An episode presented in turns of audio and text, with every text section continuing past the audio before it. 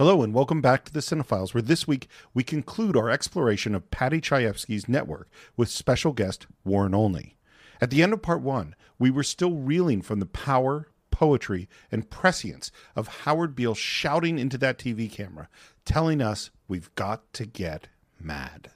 I don't want you to protest. I don't want you to riot. I don't want you to write to your congressman because I wouldn't know what to tell you to write. I don't know what to do about the depression and the inflation and the Russians and the crime in the street. All I know is that first, you've got to get mad. You've got to say, I'm a human being. God damn it. My life has value. It's a remarkable sequence, one of the great in film. And we're still using that line. Oh, yeah. A lot of people who never saw the movie don't know where it came from. I'm mad as hell, and I'm not going to take this anymore. And a little thing about how it was shot. So they sit down to do it. Take one was excellent. Finch did the whole thing, and he built to such an intensity by the end of the scene um, that Lumet did a really unusual thing as a director. So frequently, if you're directing, let's say you're doing an insert, let's say I'm going to pick up this bottle. You might say to the actor, "Okay, let's let's roll camera, action." The actor picks up the bottle, and the director will say, "Don't cut. Uh, go back to one, which means put the bottle back down, and let's do it again." Okay, okay, don't cut, and you do it like three times because it takes every time you cut, then you have to start over, and you have to say roll camera, and you get a slate, and all this stuff it takes a long time, and you're like, "This is really easy. Let's do it." But- you don't normally do that with performance because you don't just start over a whole scene. But that's exactly what Sidney Lumet done, did. Finch gets to the end of this huge monologue, hugely intense, energy intensive monologue, and he says, "Don't cut. Back to one. Finch, let's uh, Peter, let's start right again." And Peter Finch is shocked and stunned. You know, like I have to right away. I have to go start this right away. And the reason that Lumet did it is that he felt that the energy, the intensity that he had built to at the end of the scene was what he wanted at the beginning of the scene. Huh. So he didn't want him to drop his energy down. So Peter Finch gets back to the desk, immediately starts up again, gets about halfway through this, the monologue, and stops and says, "I'm sorry, Sidney. I'm I'm exhausted. I can't." I can't keep going. I can't do it anymore. He, he complete. It's like a sprinter had gone back. You know, he did the mm-hmm. four, you know the 400 and then went back and got 200 meters and went, "I'm that's it." And Sidney goes, "That's okay." And that's all they did. Hmm. One and a half takes is all they ever did of this whole thing. What you see for the first half of the scene is the first half of take two before he stopped, and the second half of the scene is take one. Wow. And what nobody knew at the time at all on the set was that Peter Finch had a major heart condition and that he was, in fact, quite sick throughout the entire shoot. And you think about this person, this brilliant actor, literally leaving it all on the court. You know, like he puts, and you could watch this performance and you could see it is everything this human has. Oh, yeah. And of course, uh, Peter Finch died slightly after making this film. You know, and and I just think that is that's the way to go out. You know, he just did it. He put every single thing he had into it until he had nothing more. He did one and a half takes. One of the greatest mm. speeches of all time. Did it one and a half times. Wow. Yeah. I, yeah, yeah. Did did they have cue cards or anything of that kind, or did Not he as have to learn the whole thing? And, They learned the whole thing. Yeah. I mean, he's a theater actor, and they Sure, had, and they yeah. three weeks of rehearsal. So, so yeah, he uh, they they learned the whole thing. Yeah. Which for you know some of the, these are no joke speeches. I mean, there's a lot Incredible to learn. long. Yeah, With builds. but they're written so well yeah. that it's easy to remember them because you know exactly where you're going and what the language is and why it's there. Yeah. Uh, we're in L.A., which is actually shot on Long Beach, um, at a at a building. It's all in location. They never shot anything in a studio. And we have a meeting with uh, Lorraine Hobbs, who is the African American head of the Communist Party. She's a great character. And we have this meeting where now we're going to launch the Mao Zedong Hour, and we want the liberation, whatever they are, and the great Ahmed Khan to do these series of terrorist acts. And at and at first, Lorraine Hobbs is going, "Hey, the Communist Party is too respectable to deal with these, you know, hooligans." And uh, and basically, it's like, look, you can come on the air. I'm giving you network television to say whatever you want.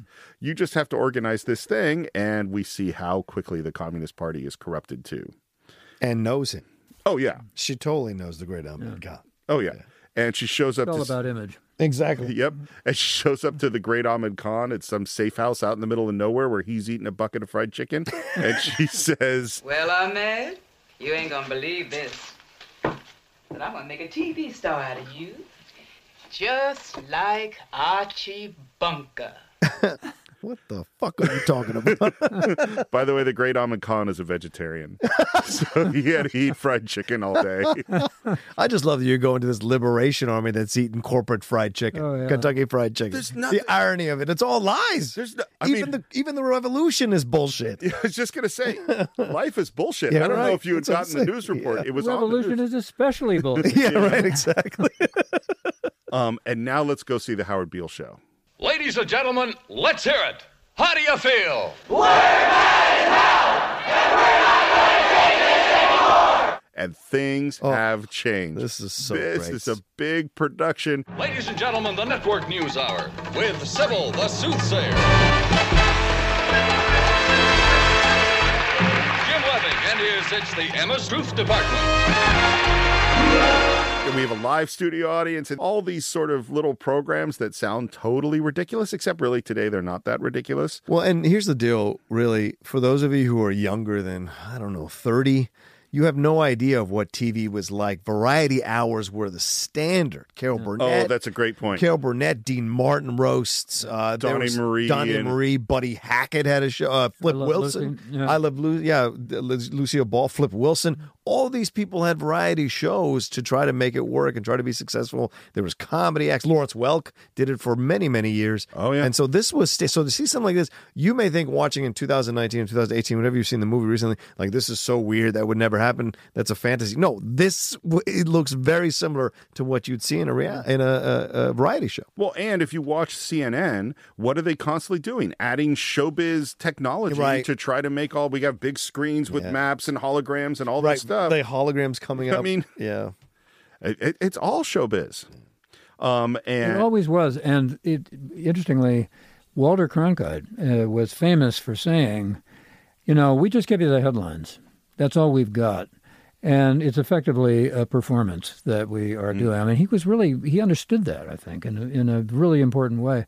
Uh, David Brinkley, who famous uh, anchorman for NBC, said that uh, this is in terms of the audience response to these guys, these anchor people, that he would get off the plane with a presidential candidate and he'd get a bigger hand than the candidate. right. And that concerned him. Um, and we have Howard Beale's first speech as a, you know, pretty much a latter day preacher on television, um, talking about the tube. Because less than 3% of you people read books. Because less than 15% of you read newspapers. Because the only truth you know is what you get over this tube. Right now, there is a whole, an entire generation that never knew anything that didn't come out of this tube. This tube is the gospel, the ultimate revelation. This tube can make or break presidents, popes, prime ministers. This tube is the most awesome goddamn force in the whole godless world. So whatever you t- we tell you is the truth, and that is pretty scary when the 12th largest corporation in the world, which is the CCA, buys the network. Hmm. This seems really on the money. Yeah. Like how can you trust what you hear? And then he says, Television is not the truth. Television is a goddamn amusement park. Television is a circus, a carnival, a traveling troupe of acrobats, storytellers, dancers, singers, jugglers, sideshow freaks, lion tamers, and football players. We're in the boredom killing business. That's really important. Hmm. That's really the stuff. A- And he just goes off on it. Like you know what you're going to see if you're in these. To- I love. I, I love. Sometimes references to pop culture in movies make the movie seem dated, and for this, they're just perfect. Hmm. I love the references to Kojak and Archie Bunker and the Six Million Dollar Man. Those are just. It just and that this is a predictable thing. You know Kojak's going to get the guy in the end. You know this is all an illusion to show you what you want to hear. We'll tell you any shit you want to hear. We deal in illusions, man. None of it is true. But you people sit there day after day, night after night, all ages, colors, creeds. We're all you know. You're beginning to believe the illusions we're spinning here. You're beginning to think that the tube is reality and that your own lives are unreal. You do whatever the tube tells you. You dress like the tube. You eat like the tube. You raise your children like the tube. You even think like the tube. This is mass madness, you maniacs. In God's name, you people are the real thing. We are the illusion. So then he says, Turn it off. Turn your TV off now. Turn it off. Turn it off right in the middle of my sentence. Turn it off now. And then he faints. And this is the thing you were talking about. Yeah. There is a shot of his eyes in the moment before he faints where he is, it's clear it's fake to me. Yeah. That's what I see. He looks down before he fakes before he faints. and, and goes like, "Is this the right moment to faint? Okay, I better do it now." Yeah. I totally think it's fake. Ah, I wonder. I wonder. You never see him Wow. behind the scenes like having a conversation of here I'm going to faint here. So Right. make sure the camera comes up like And boy, this. the camera pushes right in on him, and the audience erupts into a standing ovation with the producers going, "Stand up, stand up, stand up," because even even the truth teller is fake. Wow. you uh, the, you hit it. That's a very very powerful moment, and the idea that he did it on purpose, that he was did it in a contrived way, uh, says a lot. I hadn't, I didn't think of that. I have to tell you. I, that that's one I think that comes from watching it over and over. Yeah, and over. that's really you know. that's really interesting. and we're having a board meeting with CCA, and we're in. This is actually shot. This is the long table with the green. It's perfect green lights on this long table. This is actually the boardroom of the New York Public Library. Hmm. And we hear about how successful the Howard Beale show is, and the camera moves down the the the table past all the executives and finally settles on Mr. Jensen, the CEO of CCA, Ned Beatty. I totally forgot the name of this movie. when he showed up, I was like, oh. Another great name in the uh, in, Yeah. the, in the annals. Yeah. um, and we find out that uh, Ruddy, who was the CEO who had had the heart attack, maybe I didn't even mention it. You did. Uh, He uh, he has passed away, and uh, Faye is out near the funeral hailing a cab, and who walks up on this very windy day but Max Schumacher, and offers to buy her a cup of coffee. To which her response is hell yes, and she says, "Oh, Howard says you're doing fine," and he says, "Nope." She She's keeping busy, and he says, "Lots of funerals, friends in hospitals, occasional christenings." All my friends seem to be dying or having grandchildren. You should be a grandfather yourself about now. You have a pregnant daughter in Seattle, don't you? Any day now. My wife's out there for the occasion. and there's a reaction. I re- re- I know we say it all the time in the Cine-Files, but reaction shots are so important. And this one is like, oh, we know what we're actually talking about here.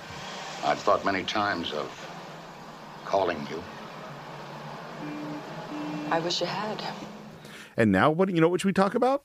Sybil the soothsayer, and that thing about the craggy middle-aged man. And she could had gone to Sybil and say, "Hey, that never happened." And Sybil said, Don't worry, you will.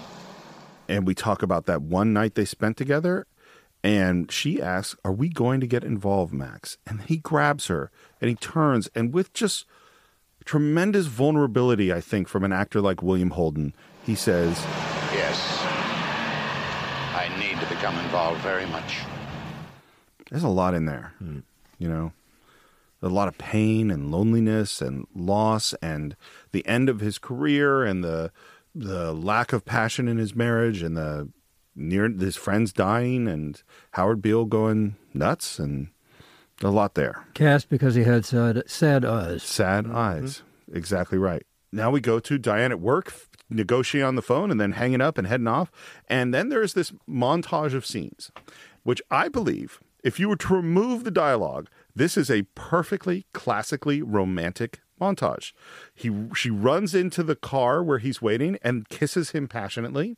They are walking hand in hand on the beach. They are sitting in a restaurant. She has his hand on her face, which she kisses repeatedly while staring lovingly in her eyes. They run through the wind to the inn where they're staying hand, holding hands. They go The sea into- spray in. the sea spray in. They run into this room. They are quickly uh, undressing in a beautifully romantically lit scene. They go into bed naked. They make love and they lie together in the bed naked.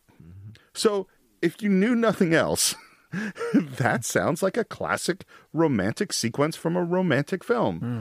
Except she is talking a mile a minute. He doesn't say anything about network television and scheduling and uh, development and stars and negotiations until finally achieving orgasm while talking about the time slot. All I need is six weeks federal litigation. And the Mao Zedong can start carrying its own time slot.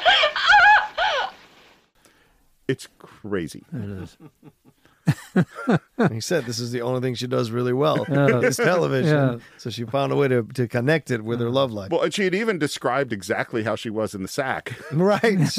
And now she demonstrates, yeah, Yeah. that seems pretty much it. And by the way, I think both of their performances are really brave in this hmm. scene. Hmm. For William Holden to be treated, you know, he's a big movie star, and to be an accessory throughout this whole thing and not even really respected romantically in a way. And then for Faye Dunaway to be naked and sexual, but in mm-hmm. this completely cold and weird mm. and funny way. It's crazy. Well, she comes off as s- s- such a dominant, dominating Mm-hmm. character, and he, as you say, the big movie star, is so weak, and So so, weak. So, so unable to cope and with his own feelings as well as the situation. Well, and you you kind of go like the wheels must be turning in his head of just like, what am I doing here? Yeah. What have I gotten myself into? Schmuck. What Schmuck. do you get into? exactly. um, uh, and now we get to meet his wife. Well, see his wife again. See, yeah, yeah, we see. Yeah, we met her. This is Beatrice Straight. yeah. I'd seen this movie a lot. This scene is I it it never wrecked me quite as much. And I, and I watched it multiple times, um, and each time I was just weeping. I mean, and maybe because I'm, I'm older, I have multiple friends who've been through divorces. I I've been married for twenty plus years. I know some of this. You know, like this felt really real. Um, another just directorial technique with uh, this scene before we get into it. So they do the scene, and they'd already rehearsed it. And in a ways, this is kind of the opposite of what we heard before. And Sidney Lumet said to Beatrice Straight, let's do it again, more. And we do it again, and he goes, no, not enough. Do it more, louder, bigger. and they do it again more, and it keeps getting bigger. And now they're on take. Now, Sidney Lumet rarely does more than three takes because he knows what he wants and he gets it. He's rehearsed it, and he's very, very clear on what he wants, very efficient. Now they're on take five, they're on take six. And she's huge now. And Paddy Chayefsky runs up to him and says, Sidney, this is way too big. It's way too big. It's all wrong for the scene. And Sidney says, Paddy, you know comedy. I know actors. Hmm. You let me do what I'm doing. And he did seven takes. He did eight takes until finally she was so exhausted from all of this stuff. And then he goes, okay, let's go again. And that's the take in the movie. and that probably won her the award. Oh, yeah. So, you know, trust your director sometimes. So, I mean, if it's Sidney Lumet, It's Sidney Lumet. absolutely. Yeah. She's incredible in this film. You know, it's the one scene my girlfriend stopped and came into the, the room mm. to watch. She heard it start, heard the band came in and watched it with me. And she was the she was that's in, that's now that's an incredible scene. They're hurt. Yeah. Oh. And, and you see that Max starts off with the prepared speech. Yeah. You know, kind of saying, "Oh, I thought it was just an infatuation. Uh, you know, I thought it was menopausal. You know, late whatever it is." And then he says, "But there's no sense in saying I won't see her again because I will." And it says, "Would you like me to check into a hotel?" And she asks the important question. Do you love her? And there's a look from him, and he says, "I don't know how I'm feel." And then he says, I'm grateful I can feel anything. And the reaction from her in that moment, Oh, the hurt. yeah, The physical, she just goes Yeah. down like she's been shot. like how dare you? Yeah. like I like because it's that's a condemnation of their entire Of course. marriage. 20 And years, her- whatever it's been. Yeah. I know I'm obsessed with her. Say it. Don't keep telling me that you're obsessed, that you're infatuated. Say that you're in love with her. And there's a pause, I'm in love with her. and she the what's amazing about her performance is that it is vulnerable and painful and angry and hurt and strong and fierce and powerful all at the same time. Yeah. Because after 25 years of building a home and raising a family and all the senseless pain that we have inflicted on each other, I'm damned if I'm going to stand here and have you tell me you're in love with somebody else. And what's interesting about this whole monologue is it stays on Max. She's actually out of frame. We see her legs in the background. Um, and, and she kind of says, look, this isn't one of those secretaries or like girl you had after a couple of belts of booze, which means, by the way, that those existed. Right. Because this isn't a convention weekend with your secretary, is it? Or, or some broad that you picked up after three belts of booze. This is your great winter romance, isn't it? Your last roar of passion before you settle into your emeritus years. Is that what's left for me? Is that my share? She gets the winter passion and I get the dotage. Woof. Woof.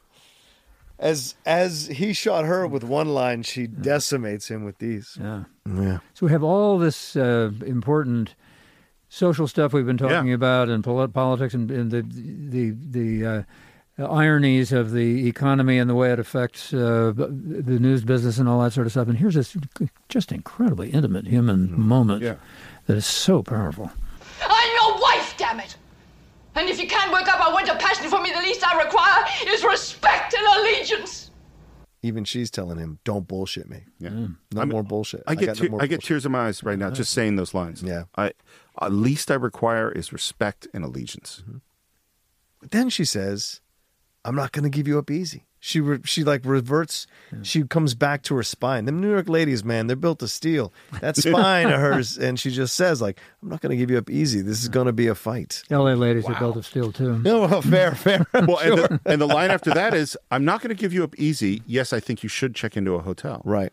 That's fascinating too. Mm-hmm. I'm going to fight for you, but you can't stay here. Right. Which means she's maintaining her strength on some level. Mm-hmm. The other moment is that after all this speech of strength and power, she says, "I hurt." I hurt, don't you understand that? I hurt badly. And he's standing there looking at each at her, and she says, "Don't you have anything to say?" And after a long considering pause, he says, I've got nothing to say.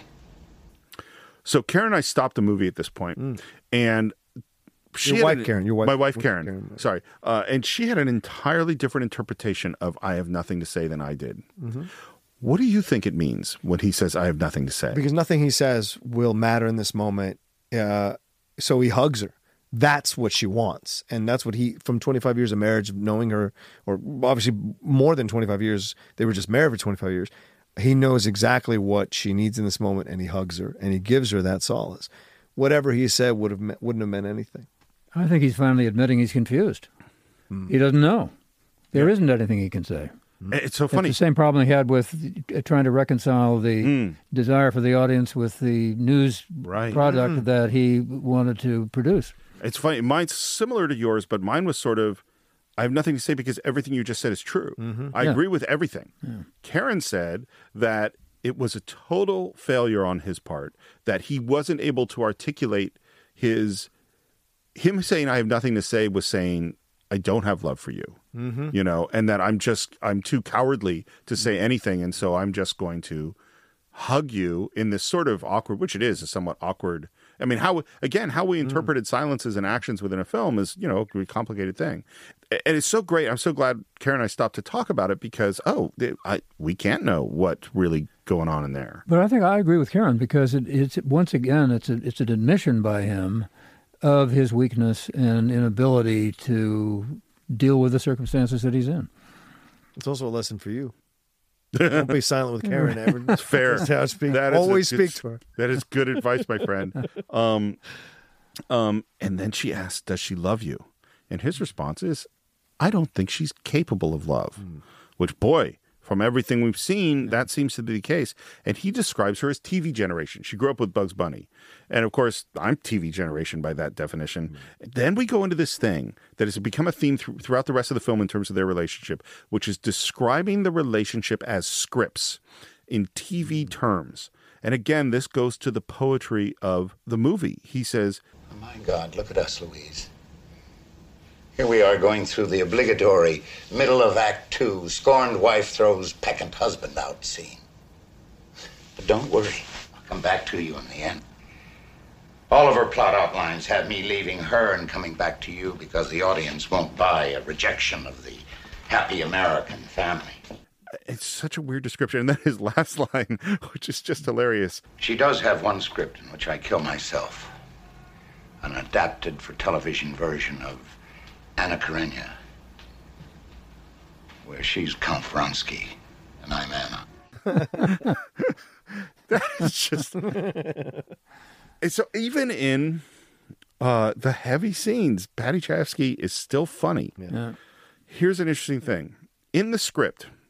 This scene comes before the non-romantic montage of the car, the beach, and the restaurant and the sex. And then in editing, they reverse them. Yeah, smart. Oh. Which they absolutely have to because because what would ha- if you went to try to do the comedic scene with the ridiculous Diane talking work during sex scene after this heart wrenching scene, it would be terrible. Mm-hmm. Because that's him going like, "Oh, this is okay." After I just, you would hate Max. Yeah. you it would ruin the character. So Chayefsky went along with that. With obviously Absolutely. he did with, with the uh, switching of the scenes. He was in the editing room and went, "Nope, you're totally right. Let's switch it." Um, and it's much much better. Yeah, I agree. Um, because then we go to another ridiculously funny scene, which is the negotiation with the great Ahmed Khan.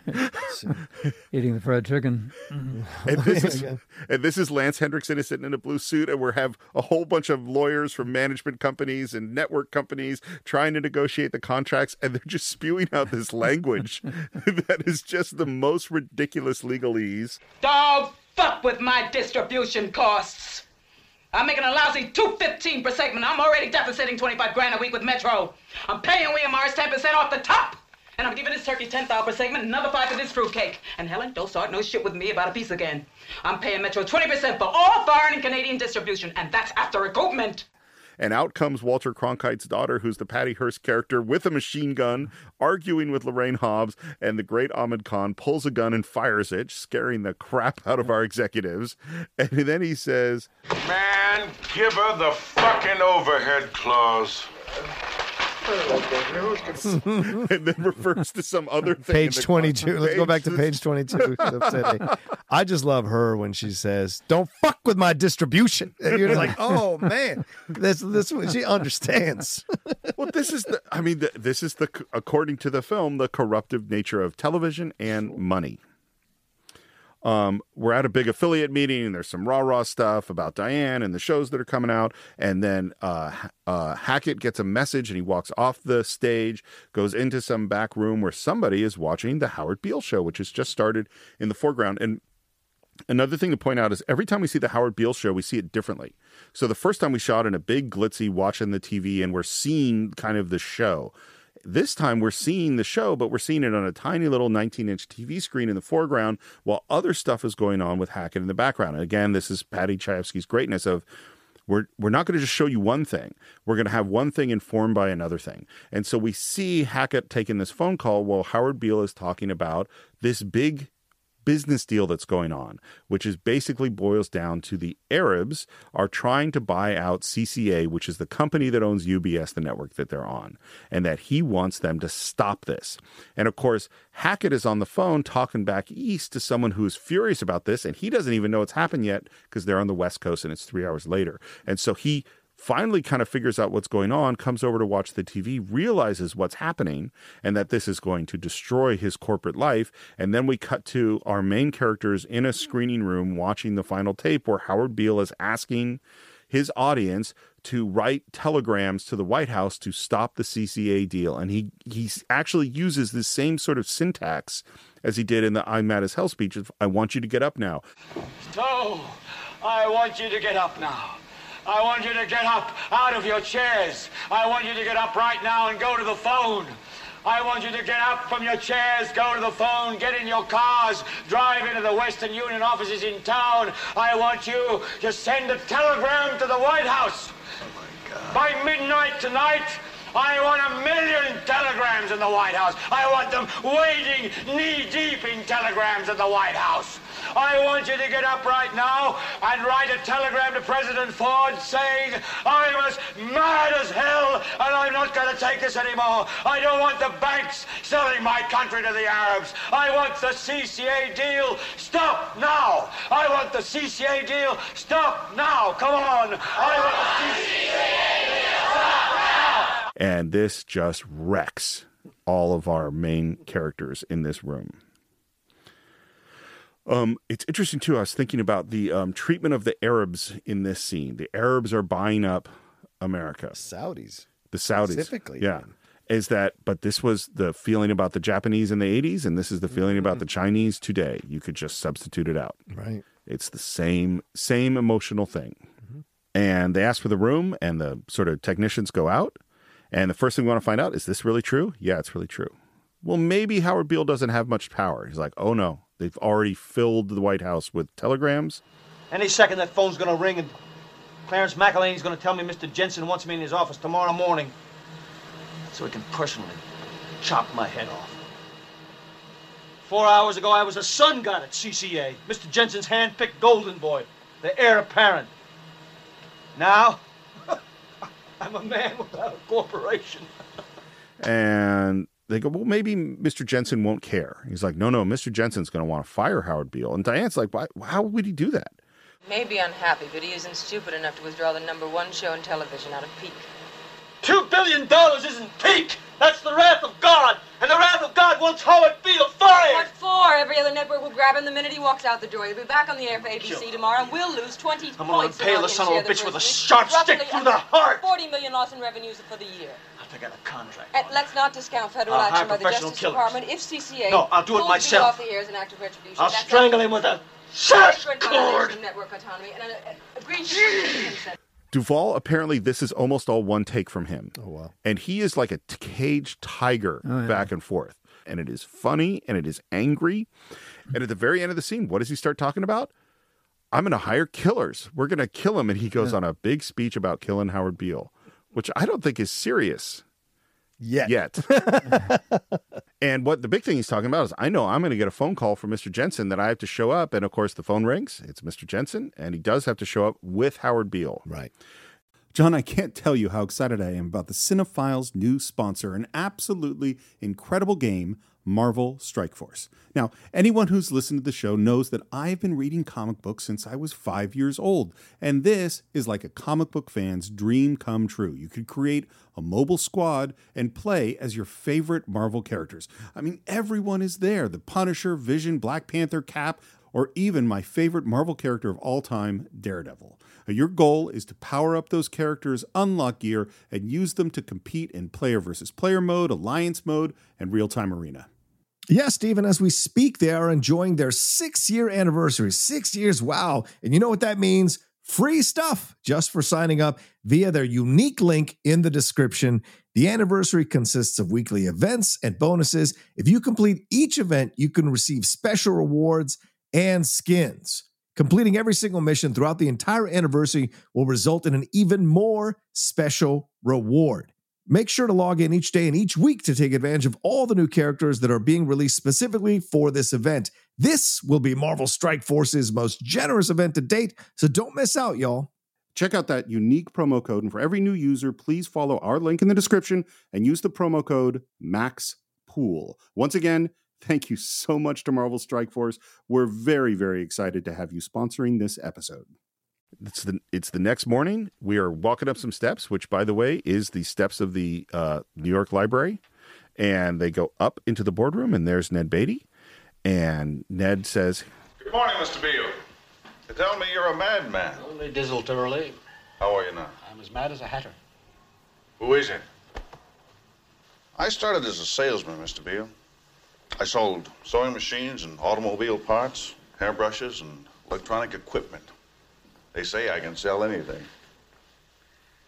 I'd like to try to sell something to you. and he brings him into the boardroom. So here's the thing about Ned Beatty. Mm-hmm. He is not the original actor. They had another guy. They had him in the rehearsals. Lumet didn't think he could do it. He was desperate. They were in the middle of shooting. He's having lunch with Robert Altman. Robert Altman says, I got the guy for you. Recommends Beatty. Beatty's hired four days before. Wow. He learned this speech on the plane. He shot the scene, the first scene in the boardroom where he says, you know, good job. Day one. This is three days after he got the script. Walks into that boardroom. He is freaked out when he sees how they want to do it. Most of what we see in this scene is take one. Wow. Whoa. Yeah. Also an Academy Award nomination Right. for one scene. And he lowers the lights and he closes the curtains and he sets the stage with Beale on one side of the long table and him on the other. And then he goes into a performance. You have meddled with the primal forces of nature, Mr. Beale, and I won't have it. Is that clear? You think you merely stopped a business deal? That is not the case. The Arabs have taken billions of dollars out of this country, and now they must put it back. It is ebb and flow, tidal gravity. It is ecological balance.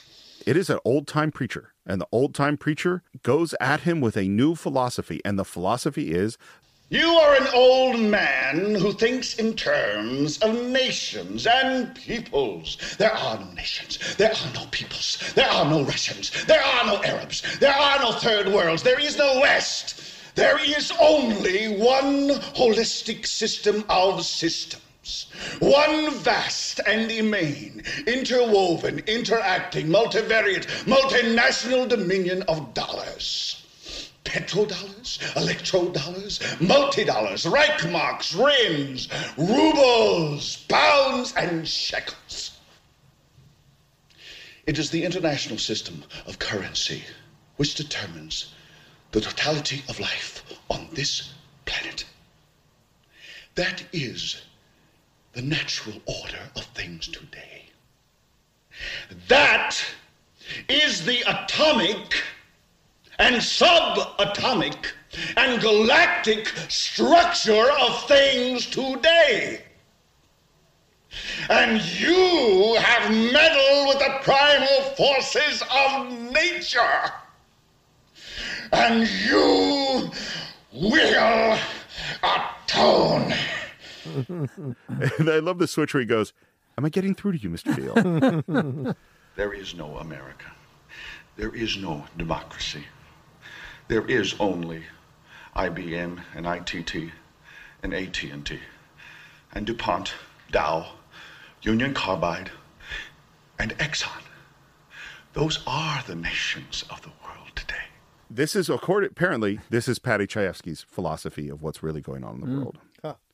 And his performance, Beatty's performance, and you see Beale again, very similar lighting to when he lay on the bed and was talking to God. He's in this small spotlight, looking in just rapt astonishment at this man, and then he slowly starts walking towards him. And now we've gone from a wide lens where there's a lot of size change and we really see the shape of the room into a long lens where things are compressed and becomes more and more compressed as he walks through the shadows behind each of these lights. So it becomes almost this ethereal presence sort of floating through the space, not quite visible as he goes through and talks about what the world is today. The world is a business, Mr. Beale. It has been since man crawled out of the slime. And our children will live, Mr. Beale, to see that perfect world in which there's no war or famine, oppression or brutality. One vast and ecumenical holding company for whom all men will work to serve a common profit, in which all men will hold a share of stock, all necessities provided, all anxieties tranquilized, all boredom amused. And I have chosen you, Mr. Beale, to preach this evangel. And Beale says, Why me? And he says, Because you're on television, dummy. I have seen the face of God. You just might be right, Mr. Beale. to walk onto a movie set, deliver one monologue, and dominate like that. And here's the thing uh, the first movie John and I did that had Ned Beatty was Deliverance. Mhm. That was his first film ever. Wow, really? That's 1972. Yeah. That's 72. This is 76. Yeah. That's amazing. Yeah. Again, the guy's still working today. Yeah. Yeah. I mean, and you look at like if you just take his character Deliverance, his character in Yeah. Network, Yeah. and then his character in Superman, Super- which is two years later. which is Right. two years after this. Yeah. Like that's amazing what this guy can do. And again, this is I watched that scene and I went, I want Paddy Chayefsky to look at today because instead of AT and T and IT and T and DuPont and Dow, we have Facebook, Google, Apple, and Amazon Hmm. as those. And and what they are selling, it's not actually, I think, the grand society of dollars and cents. It is minutes. It is how do you sell people. That is, seems to be the question of today. That face that the products have become us, and Facebook and Google in particular are selling us. Once again, the prescience Yeah. of Paddy Chayefsky. You don't have to have him come and now and tell us about it. He's already done it. That's a hmm. fair point. Hmm. It's the next show, And Howard Beale comes out big and says, Hey, you did it. You stopped this deal and it was amazing. But guess that's it, folks. because really, there's no democracy. And he preaches this very sad, depressing thing. He says, Because this is no longer a nation of independent individuals. It's a nation of some 200 odd million transistorized, deodorized, whiter than white, steel belted bodies, totally unnecessary as human beings and as replaceable as piston rods. Ugh. Mm. That is rough. Yeah. And again, the way it's filmed, now the camera is behind Howard Beale, slowly circling. We don't even see his face as he sits on the stage, laying out the most depressing mm-hmm. e- evangel in history. The time has come to say, is dehumanization such a bad word? Because good or bad, that's what is so. The whole world is becoming humanoid, creatures that look human but aren't. And Diane is on the phone yelling at Howard's agent because the ratings are going down, according to our narrator. Um, and she, I love that she's almost standing on her bed screaming. And in walks Max, and they have an argument that is brutal and sad. Uh, and she's angry at him for having a morbid middle-aged mood, and he's tired of finding her on the phone and tired of being being an accessory, which is fascinating because you got to wonder how his wife has felt Mm. the last twenty-five years. Uh, you know, he's probably made her feel like an accessory, and he I love that he's tired of writing a book about the great early days of television, and Hmm. that's another phrase that gets repeated. Every goddamn executive fired from a network in the last 20 years has written this dumb book about the great early years of television.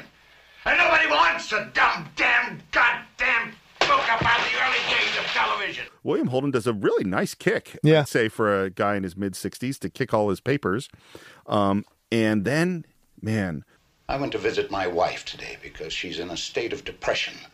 So depressed that my daughter flew all the way from Seattle to be with her. And I feel lousy about that. I feel lousy about the pain that I've caused my wife and my kids. I feel guilty and conscience stricken and all of those things that you think sentimental, but which my generation calls simple human decency.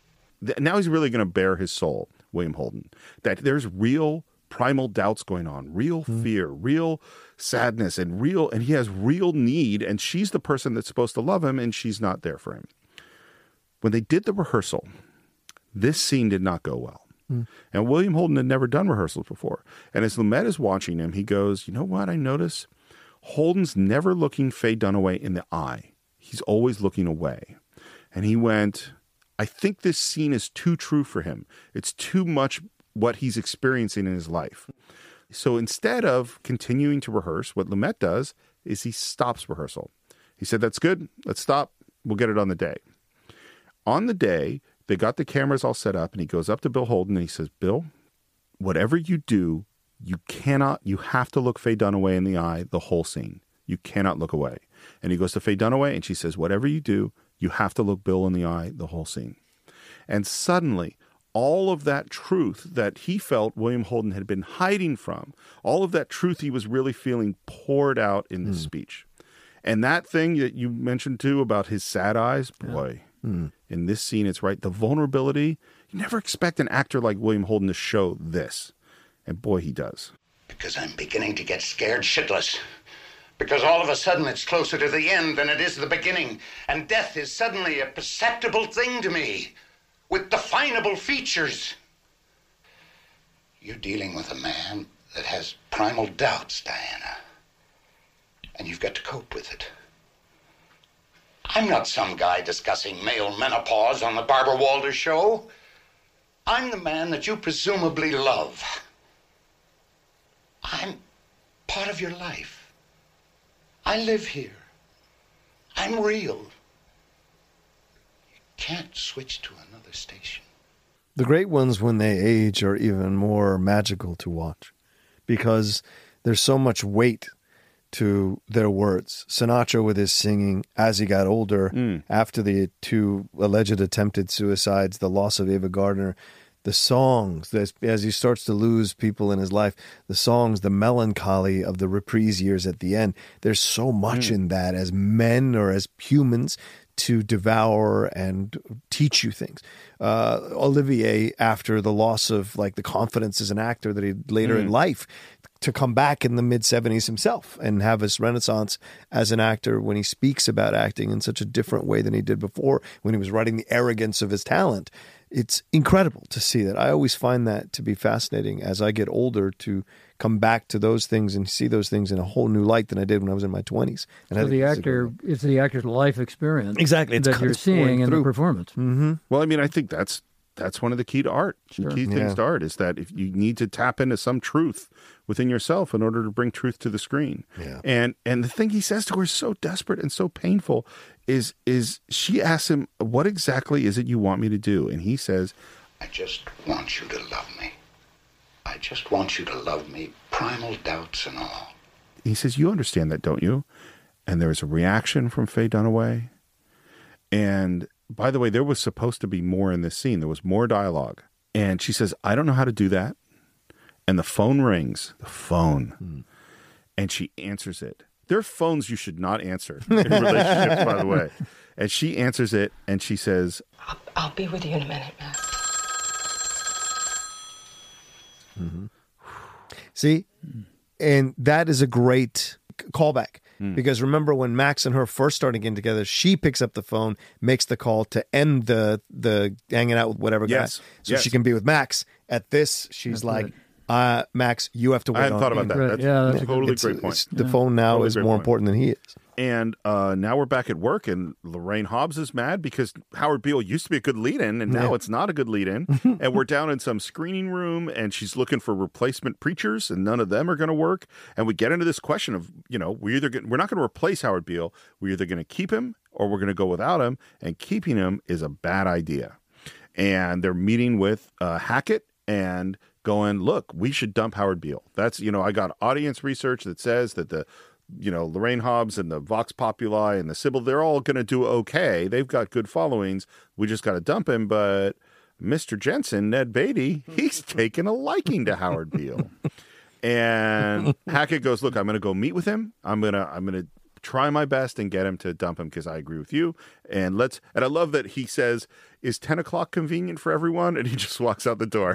he doesn't actually wait for an answer to the question. And Diane comes back home and finds Max asleep. And she goes upstairs. And this is where the lighting has become extremely dramatic. We're not in realism at all anymore. It is total like so. Realism exists is that if you have a light source in a room, then even though you're hanging all sorts of uh, artificial lights, if there's a window or there's a light, then you're matching the light coming from those places. We're not doing that anymore. The light is coming in pools of light to light dramatically what we want to light, regardless of what the light sources in the rooms are. And we're upstairs, and she is packing Max's bag. I think the time has come to reevaluate our relationship, Max. So I see. And again, we go back to the script.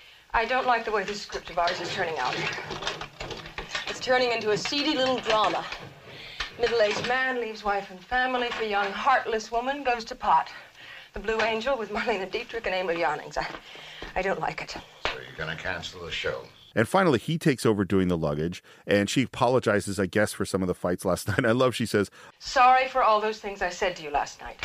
You're not the worst fuck I've ever had. Believe me, I've had worse.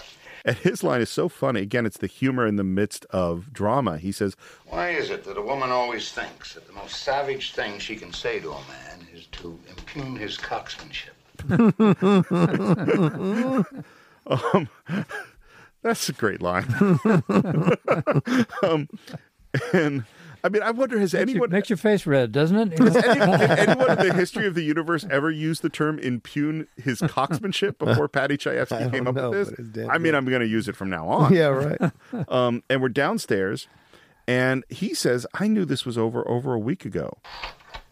Will you go back to your wife? I'll give it a try, but I don't think she'll jump at it.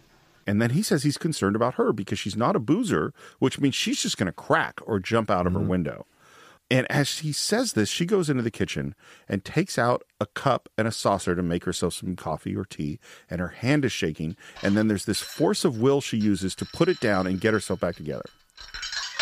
So I was looking through the script, and as I said, Paddy Chayefsky also has beautiful descriptions, and I wanted to read this to you because it is literally exactly what's on the screen. She fetches a cup and saucer from the cupboard and would make some instant coffee, but she is overtaken by a curious little spasm. Her hand holding the cup and saucer is shaking so much she has to put them down. With a visible effort, she pulls herself together. That is mm. Exactly what we see on the screen. Hmm. And then, because of her effort to pull it together, she comes at him screaming. I don't want your pain. I don't want your menopausal decay and death. I don't need you, Mac. Now You get out of need me. You need me badly.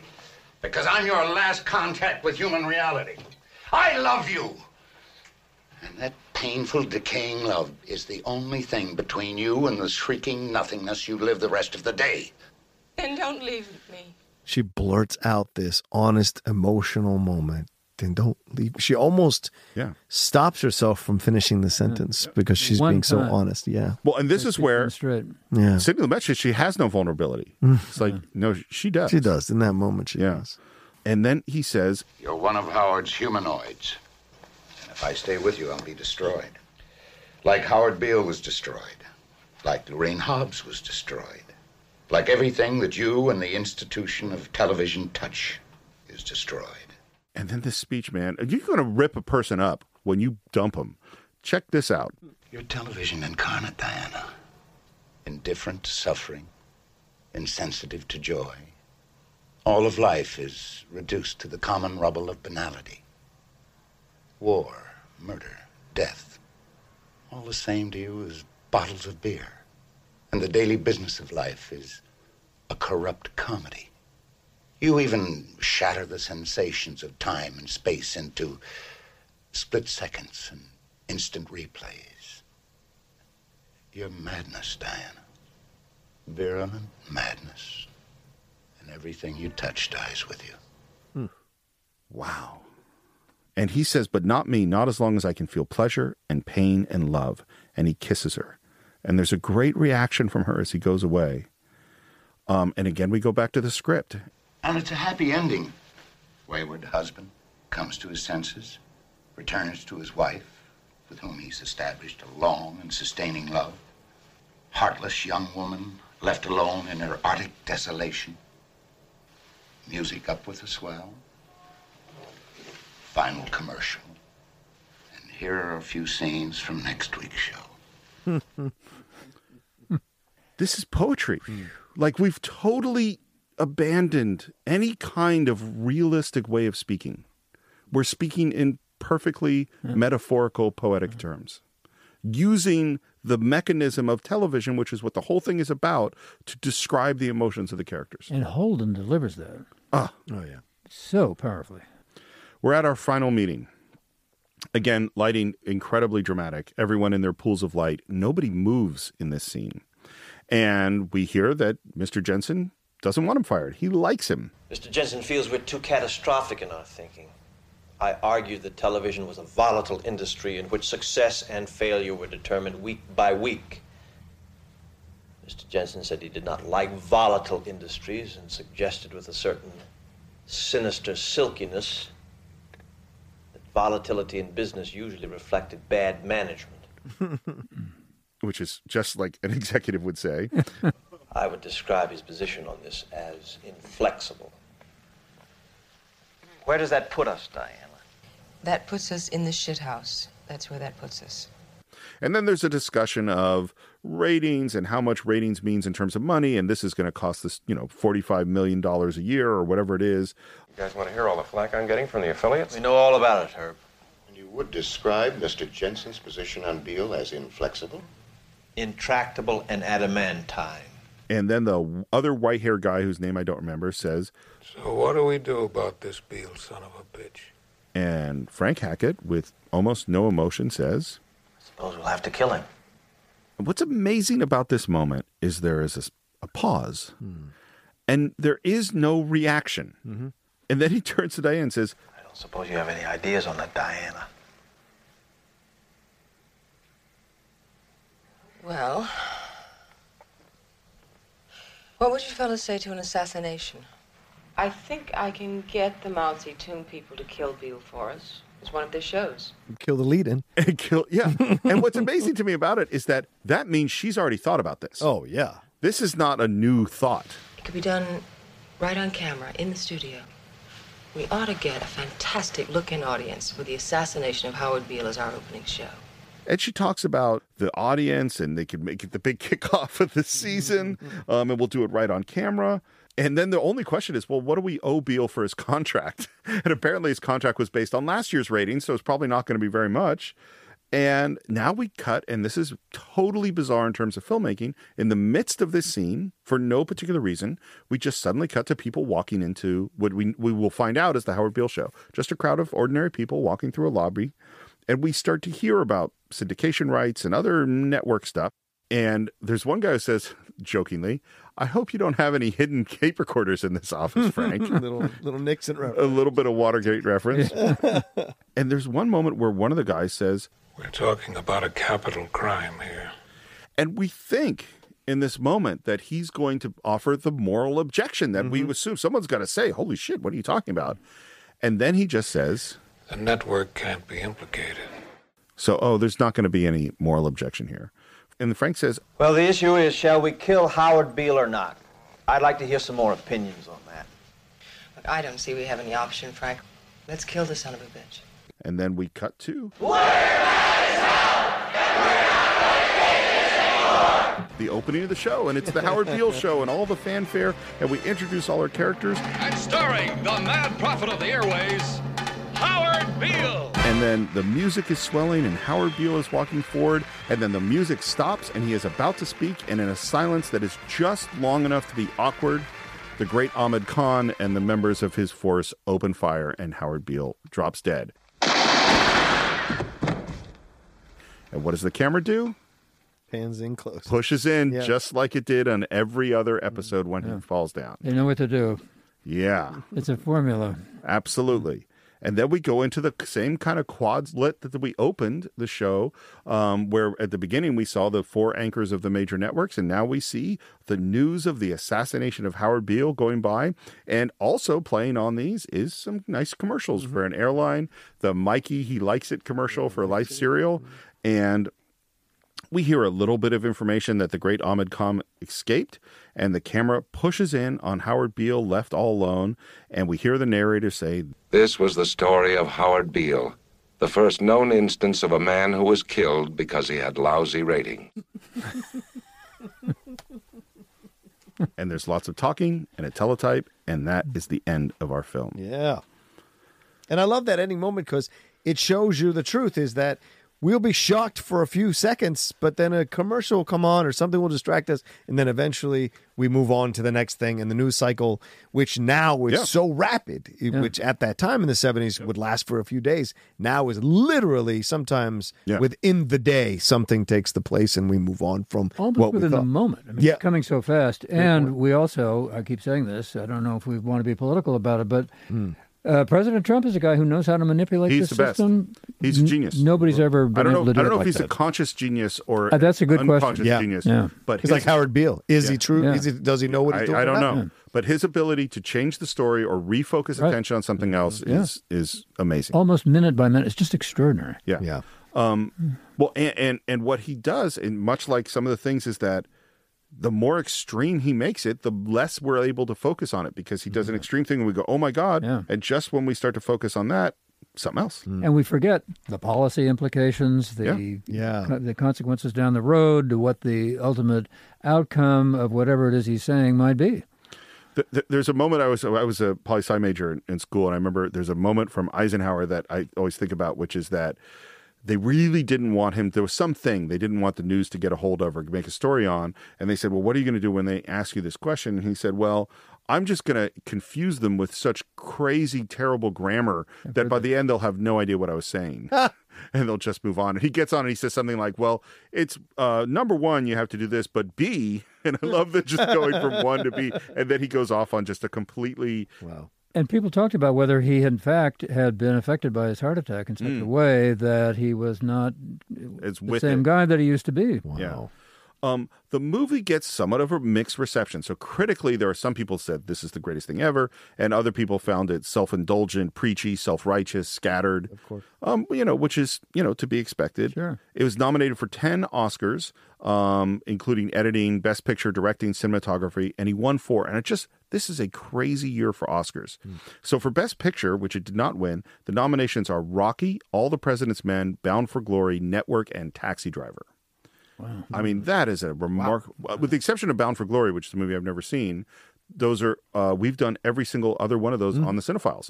Those are which isn't that's not the ultimate standard for a No. movie, but but Taxi Driver, Just All the President's Men, and. Rocky are fantastic films. For actor, it's uh, Peter Finch, who was nominated posthumously, Robert De Niro for Taxi Driver, William Holden uh, for this. So both actors are nominated, and Mm. Sylvester Stallone. And Finch wins. Uh, supporting actor is Jason Robards for President's Men, Burgess Meredith for Rocky, uh, M- Laurence Olivier for Marathon Man, and Burt Young for Rocky as well. And Jason Robards wins. But these are like remarkable categories. Uh, uh, Faye Dunaway also won. Beatrice Straight also won. Uh, it did not win director or picture. Um, and the WGA ranks Network as one of the top 10 greatest screenplays ever written. And there's currently a stage ad- adaptation starring um, Bryan Cranston. Bryan Cranston, which my mom saw in New York. And I think you were at a reading of it early There on. was a reading of it in uh, at the uh, in at LACMA, Hmm. not all that long ago, and uh, I was the narrator. Oh, That's great. Yeah. That's great. That's great. Um, we're at the point where we normally give our final thoughts. Do you want to go first? Yeah, sure. Uh, this film resonated with me seeing it recently because of everything that's going on in the world. I said at the beginning, but it is a film that needs to be uh, revisited by anybody who listens to it, who maybe you've uh, haven't thought about in a while, or maybe you you you were like, oh, it's you know, it, it didn't affect me that much. I guarantee you, if you go back and watch it now, it'll have a lot to say to you. And depending on where you are in your life now, it'll have a lot to say to you about what you want to do, where you want to go, and maybe the bullshit that you're done dealing with in the world will be highlighted what Howard Beale's talking about. But also, what the film shows you is uh, just because you're done with bullshit doesn't mean the bullshit is done with you. and I think that's a really important thing to think about and uh, really focus on Ned Beatty's speech here because that is what we're moving into, where we are really becoming just numbers on a piece of paper. The individuality and the idea of us as a group and, and as a as a force in the world is starting to be taken away more and more by corporations as they employ us, make us apathetic, and take away our inability to get uh, angry anymore and cause change.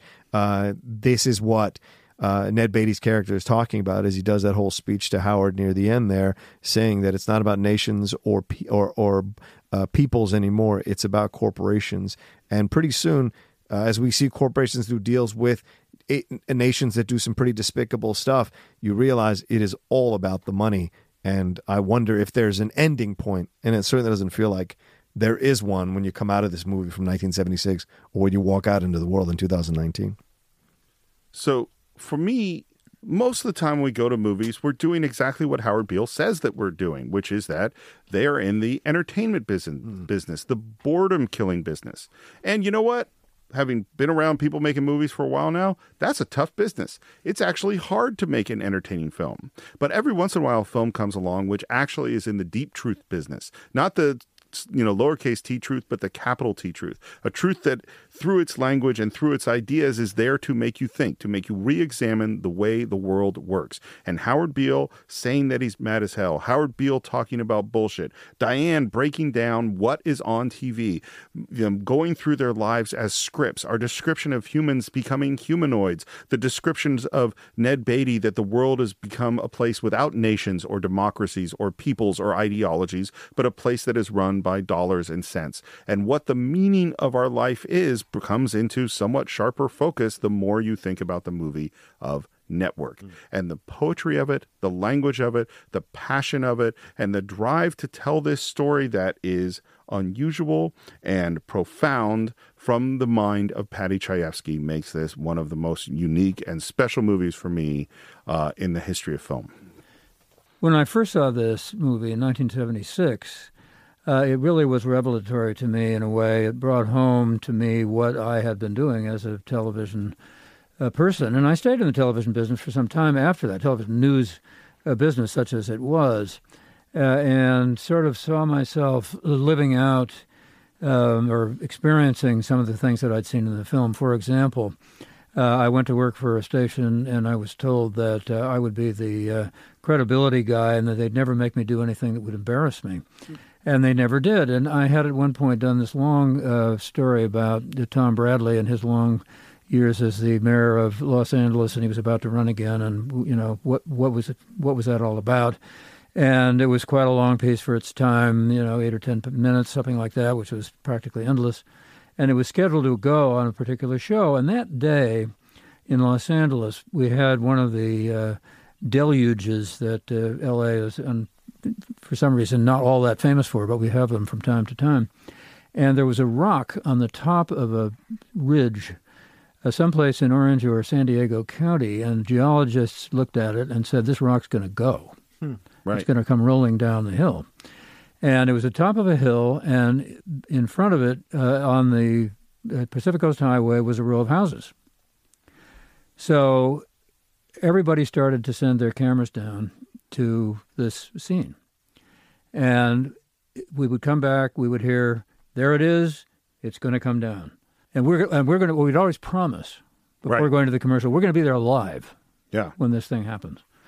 On and on this went, starting out at about one o'clock in the afternoon, something like that.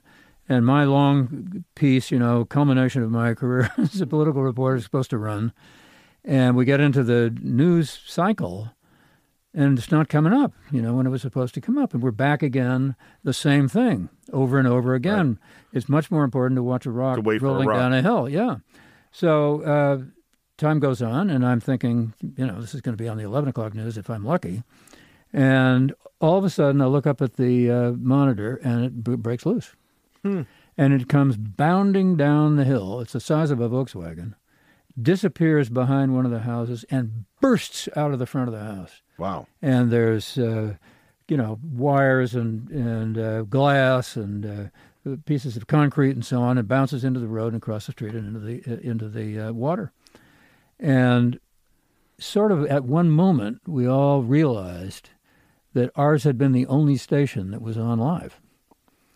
And the voice of our news director came over the loudspeaker saying, God wants Eyewitness News to be number one.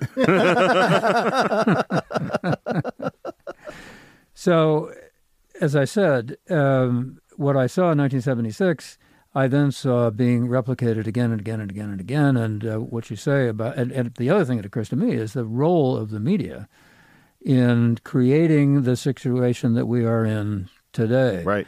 With this uh, uncertainty about what our values are, and uh, are we, in fact, what Ned Beatty described us as being? It's a very important message. Agreed.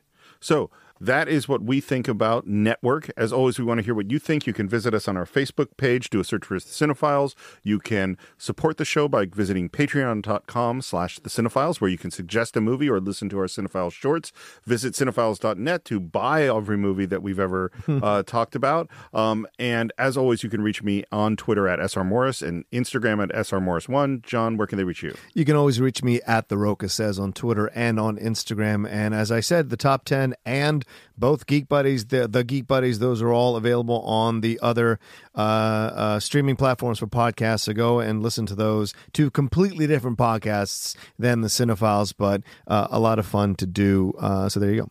And um, Warren, uh, people want to find uh, To the Point is still available as a podcast. It certainly is. It went on as a broadcast, started out as a broadcast in 1980, uh, went along with uh, Which Way LA, and then we discontinued both of those after quite a long time. Yeah. And uh, now we're doing To the Point as a podcast. We're doing two of them a week. We do one uh, on a particular subject that's of interest uh, in the news, and then we also have a climate change update that we're doing on a weekly basis, which has gotten a lot of audience, Oh, wow. and uh, and it's. Uh, it's doing very well. You can find it at uh, wherever you get podcasts, of course, and uh, also directly at kcrw.com slash to the point.